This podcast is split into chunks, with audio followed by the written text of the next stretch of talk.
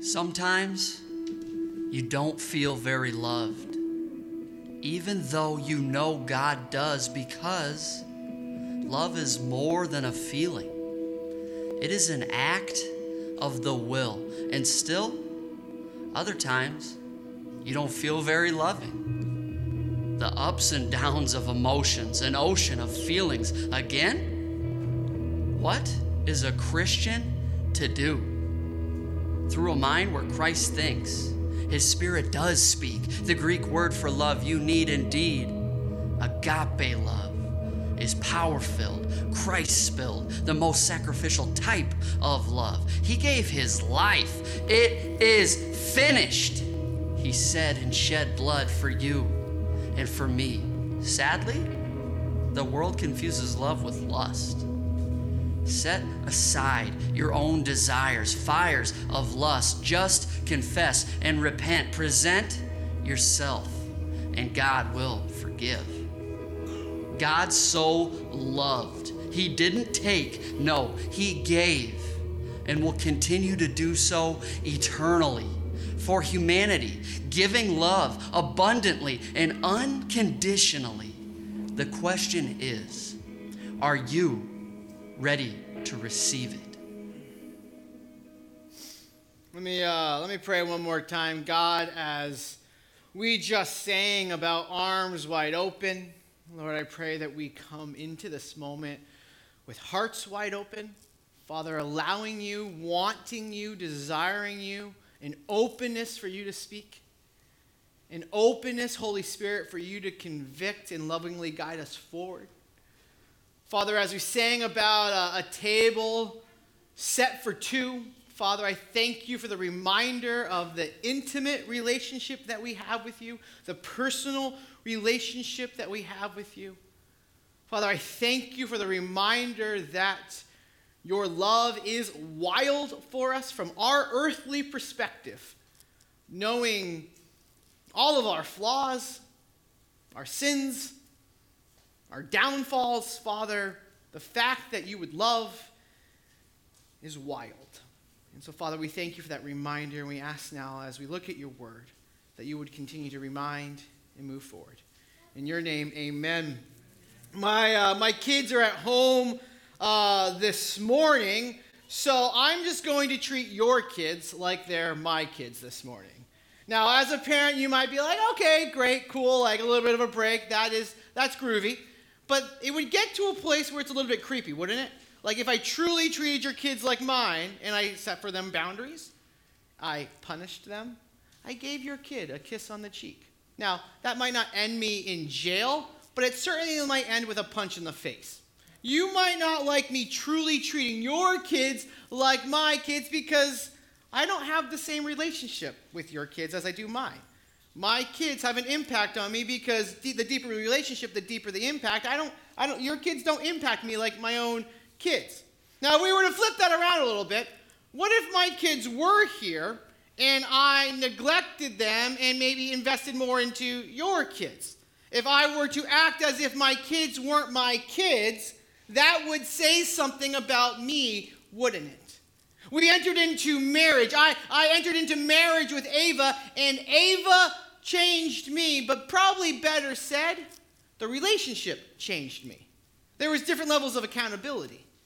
The, the marriage relationship has an impact on me. I can't live like I did pre marriage because the relationship has an impact on me.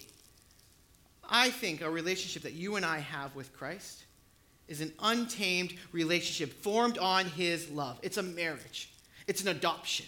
It's a father son relationship. It's a deep, deep relationship that ought to change us. As my kids have changed me, as my marriage has changed me, I pray that the untamed love of the Father has changed me. Like the earlier examples, if I am unchanged by a relationship, if I'm unchanged in my marriage, what does that say about me? If I'm unchanged by my kids, what does that say to me, uh, say to you all as the kind of parent that I am? The untamed love of the Father has to have its untamed way on me. It has to be more than one hour a week. It has to be more than just a boost every once in a while. So as we look at the love of the Father, as you look at the love that, that is supposed to be expressed through us, here's where we're going to go this morning. We're going to go to First John, written by John, who is like the Casanova of Scripture. If you want to drink deep of the love of God, read anything John wrote. And we're going to do that this morning. We're going to pick it up at the end of chapter 2. It will be on the screens. You can go to the app. You can pick it up in your own Bible. It says this, And now, little children, addressing Christians, knowing that we all as Christians have room to mature and to grow, so that when he appears, we may have confidence and not shrink from him in shame at his coming.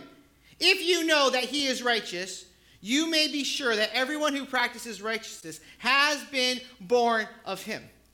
He's talking to baby Christians, Christians that have room to grow, so all of us, and giving us all the reminder that we need to abide now using that word.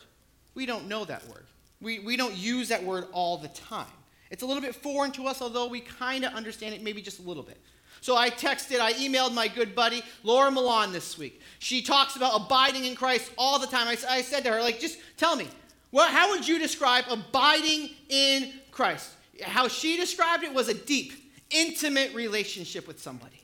A relationship that, that would be indicative of home, indicative of safety, indicative of sheltering. We get the word abode from it. It's the same root word. A humble abode, your house.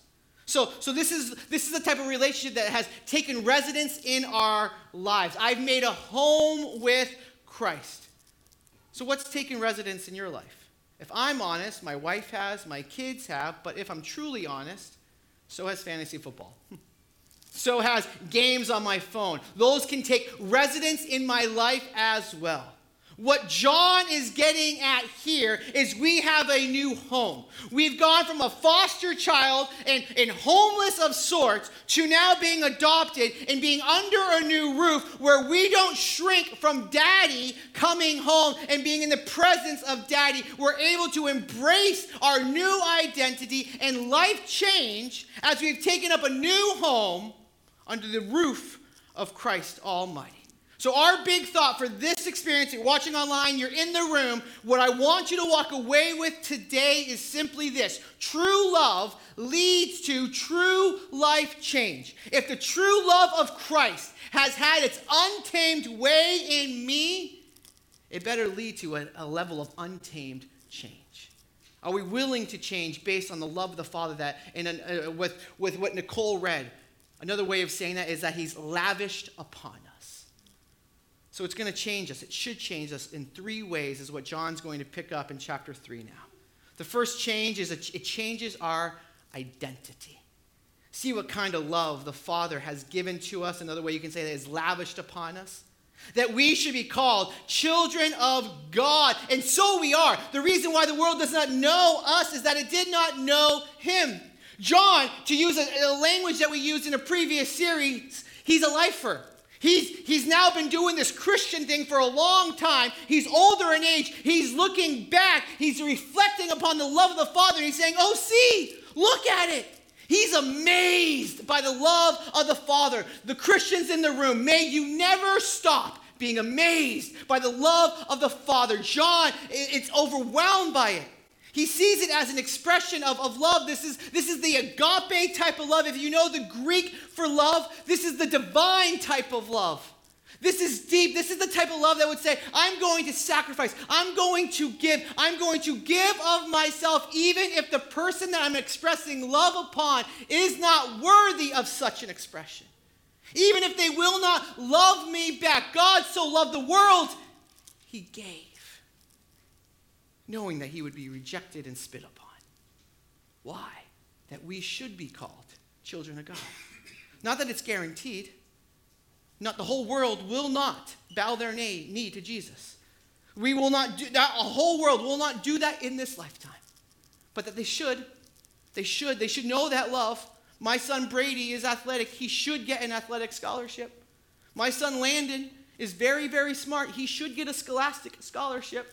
My son Reagan is super sweet. She should get daddy to pay for her whole college experience. I should pay off my debt. But the jury is still out. Will it happen? If you have said yes to Jesus, you're not part of that might. You're part of the I said yes group. You're part of those that have been adopted into the family of God. You are a child of God. The Son of God, that title is for Jesus Christ. But for you and for I, I'm a Son of God. I am a daughter of the King. We, can, we are in the family of God. We are different than this world. And to the world, they don't understand it. To the world, they see the Father and they, they don't understand this relationship. It's an enigma to them. They don't know God the way we know that the way we know God. And so the relationship that we have with God is strange to them.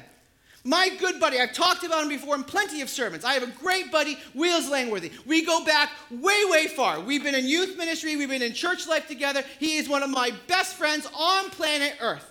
Let me tell you about his family. Here's a picture of the, of the four ladies that are, are so dear to him in his family. Let me brag on Wheels through his family. Sue Langworthy was a youth leader with me.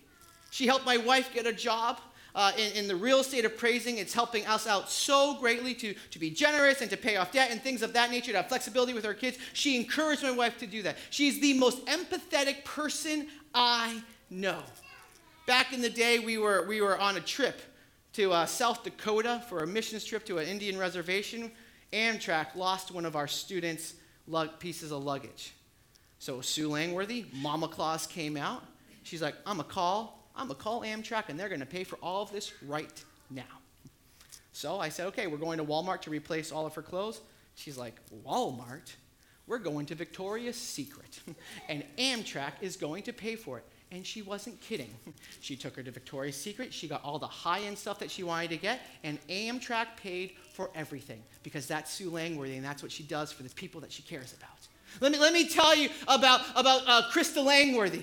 You want somebody to cry with you? Call Krista. You want somebody to care about you? Call Krista. You want somebody to set up a meal train for you? Call Krista. You want somebody to bake you the most delicious cookies in the world? You call Krista. The only cookies that can beat me in a bake-off? Krista, Krista Raj. You call her. She is a generous, caring person. You want to know about Julianne Langworthy? She's an incredible teacher in Philadelphia. She's the type of teacher that will give of her own income, her own funds to love on the students, walking and coming before because she goes next level as a teacher. You want an encouraging word? Call Julie Ann. She's an encourager.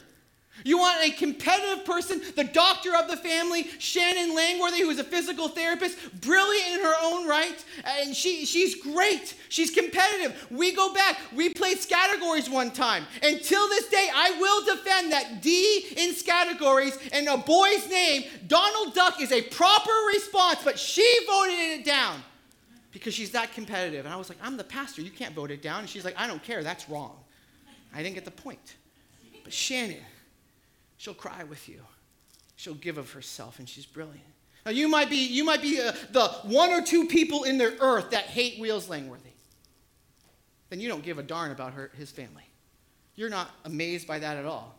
In fact, everything I just said, you're like, well, you have comments going on in your mind. Because if you hate Wheels, you hate his family.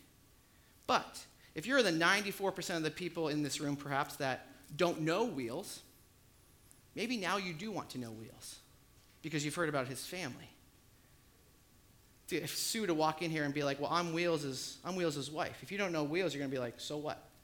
But now if you know of Wheels because you know of the family, you're going to be like, oh, let me get to know Wheels because I get to know you. So it is with us as Christians. There's going to be times when we're talking about our relationship with God, they're going to be like, I don't care. I hate your God. So I hate that relationship. It doesn't make sense to me. So we can expect that our identity is linked to the Father. It changes us, it changes our identity. We can expect them to hate us because of their hatred for the Father, but here's our hope and our prayer that as we live out our identity as Christians, that their, our love for the community is going to drive them to love the Father. So it changes our identity, and secondly, it changes our process. Beloved, we are called, we are God's children now.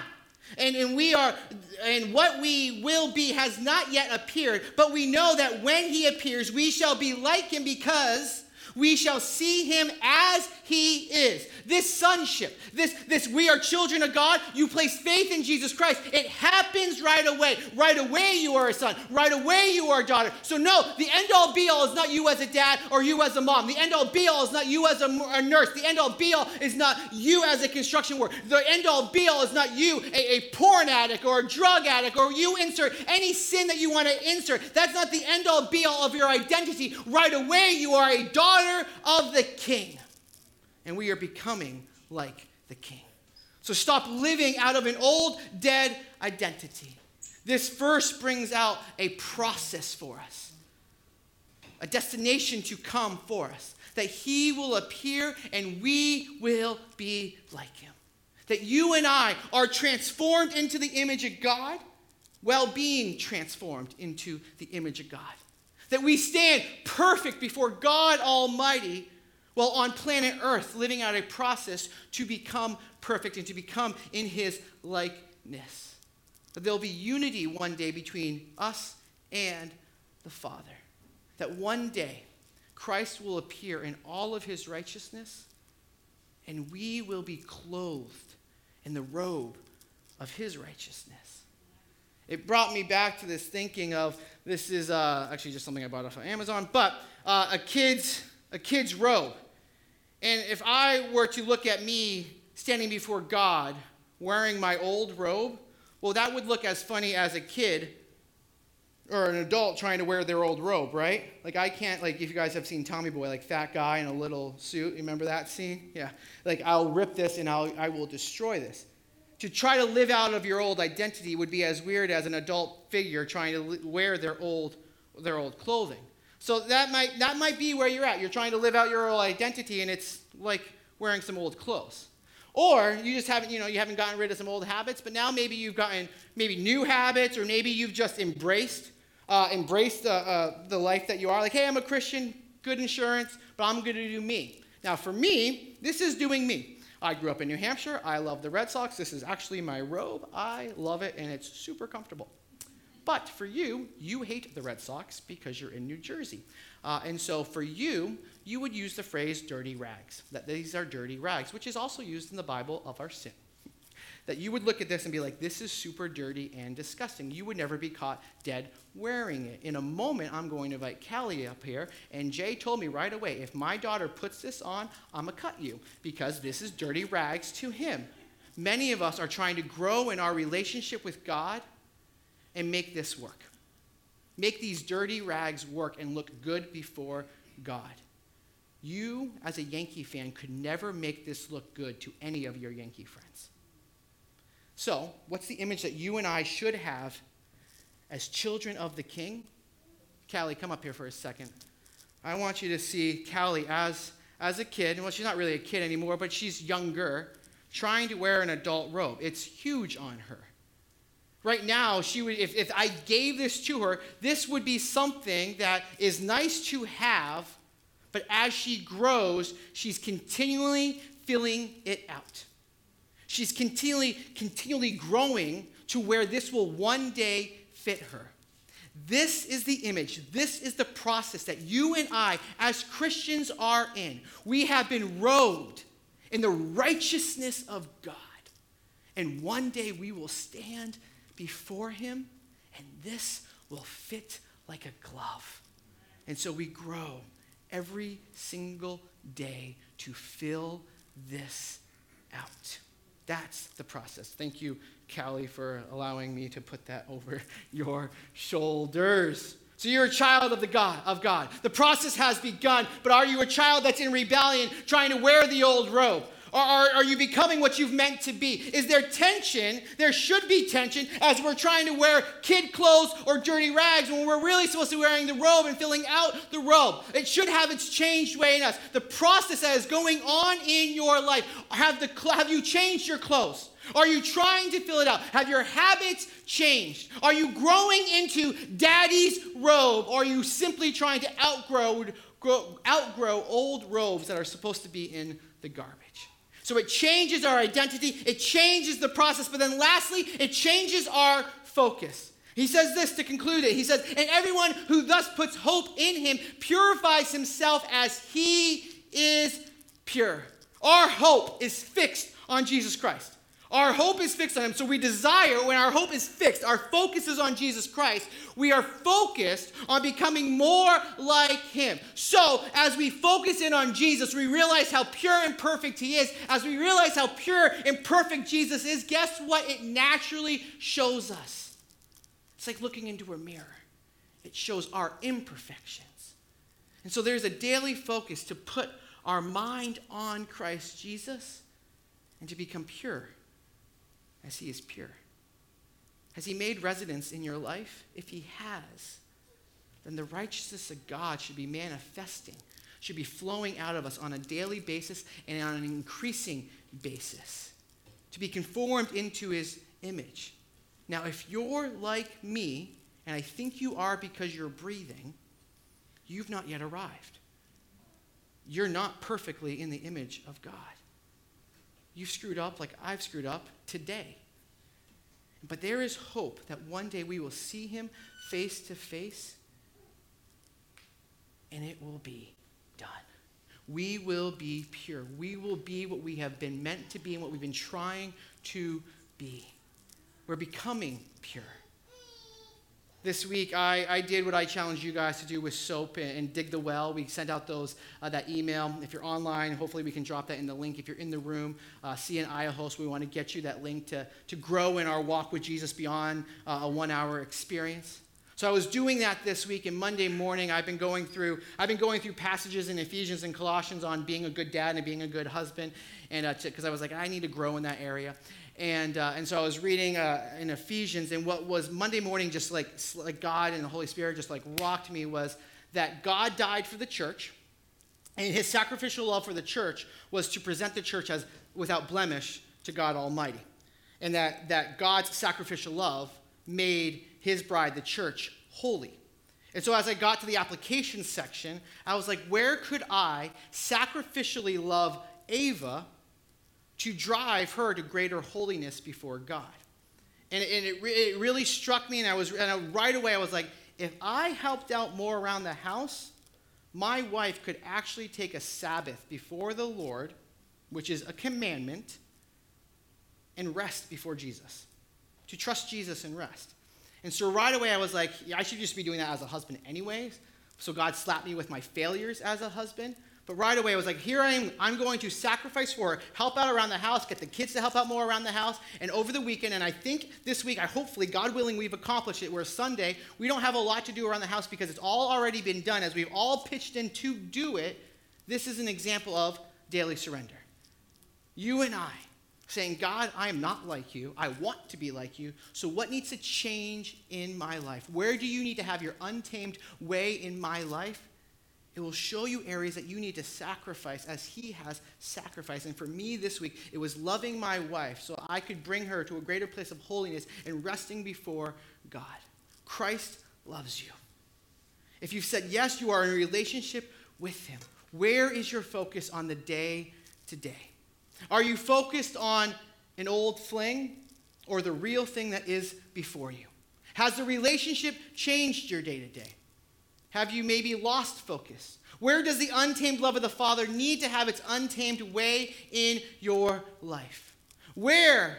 When was the last time you were wrecked by the love of God, but to a point where it was more than emotional, more than just coming in here, singing a song, and being wrecked in, in maybe emotional worship? But where have you allowed the emotions of being wrecked to lead to a sacrifice of love throughout your week as you love the least of these? To be changed by God in that manner. We said that true love leads to true life change. We've identified it's going to change us in three areas it's going to change our identity, it changes our process, and it changes our focus. For me, I don't dream of what it's like to have a great father son relationship. I have that with my father. I love him, he's a pain in the butt. Uh, he's pretty, he'll tell you how cool he is. He was on TikTok before any of us. Uh, and that's super weird on so many levels. Uh, but I have a great relationship with my dad. I can remember my first Fenway Park baseball game with him. I, can, I have all a slew of memories with my dad, and I love him deeply. I don't dream of what it would be like to have a great father son relationship because I have it. But there are five to 600 kids in Ocean County that don't have that. Five to 600 kids, if you talk to CASA, that are in the foster care system. That puts us third, the third county in New Jersey. You know what, you know what the first county is? Camden, which sadly you would expect. You know what the second county is? Essex, which you would expect sadly with, with Newark.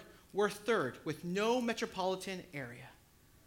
Five to 600 kids. You want to know the stat that CASA gave me that blew my mind? 100%. Not 99.9, not 92 point whatever. 100% of the kids in the foster care system are somewhat linked to substance abuse. There's substance abuse somewhere in the family that has led to them being in the foster care system. Five to 600 kids dreaming of what it would be like to be so and so's dad. I don't dream like that because I have that.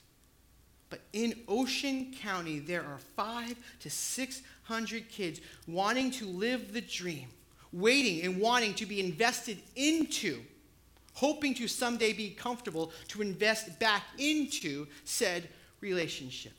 As I thought about that this week, because every great relationship comes with a great investment, doesn't it? Two people investing.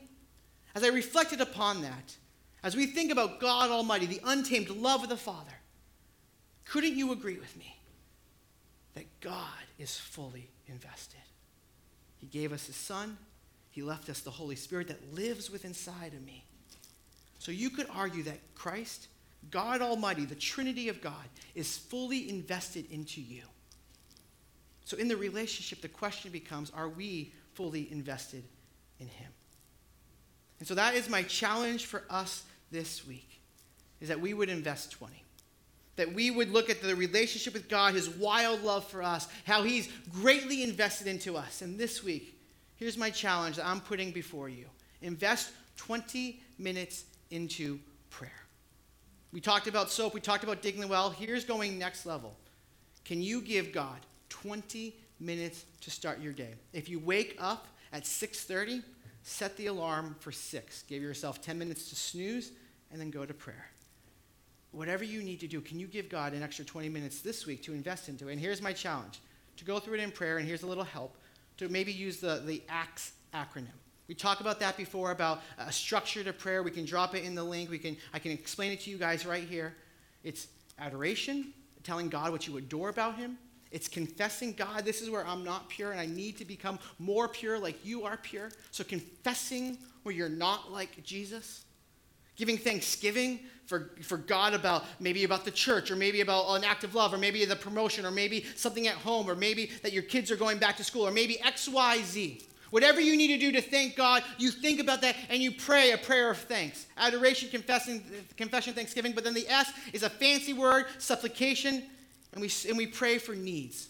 God, supply this. God, do this. God, I'm, I'm asking for the salvation. Pray for one of somebody else. God, I have these needs adoration, confession, thanksgiving, and supplication. My challenge to you is that you would pray and that you would be invested into God as He is so invested into us. So, with that, let me pray, and I'm going to invite uh, the leaders of the kid ministry to come up here as, as I'm praying. God, I, uh, I thank you for this time. I thank you for a time to look at your word. I thank you for your wild love for us. Lord, I pray Father, God Almighty, have your way in us. Father, God Almighty, would we be changed by the love that you have so lavished, bestowed, shown to us, so evident in your Son. We love you, Jesus, in your name. Amen.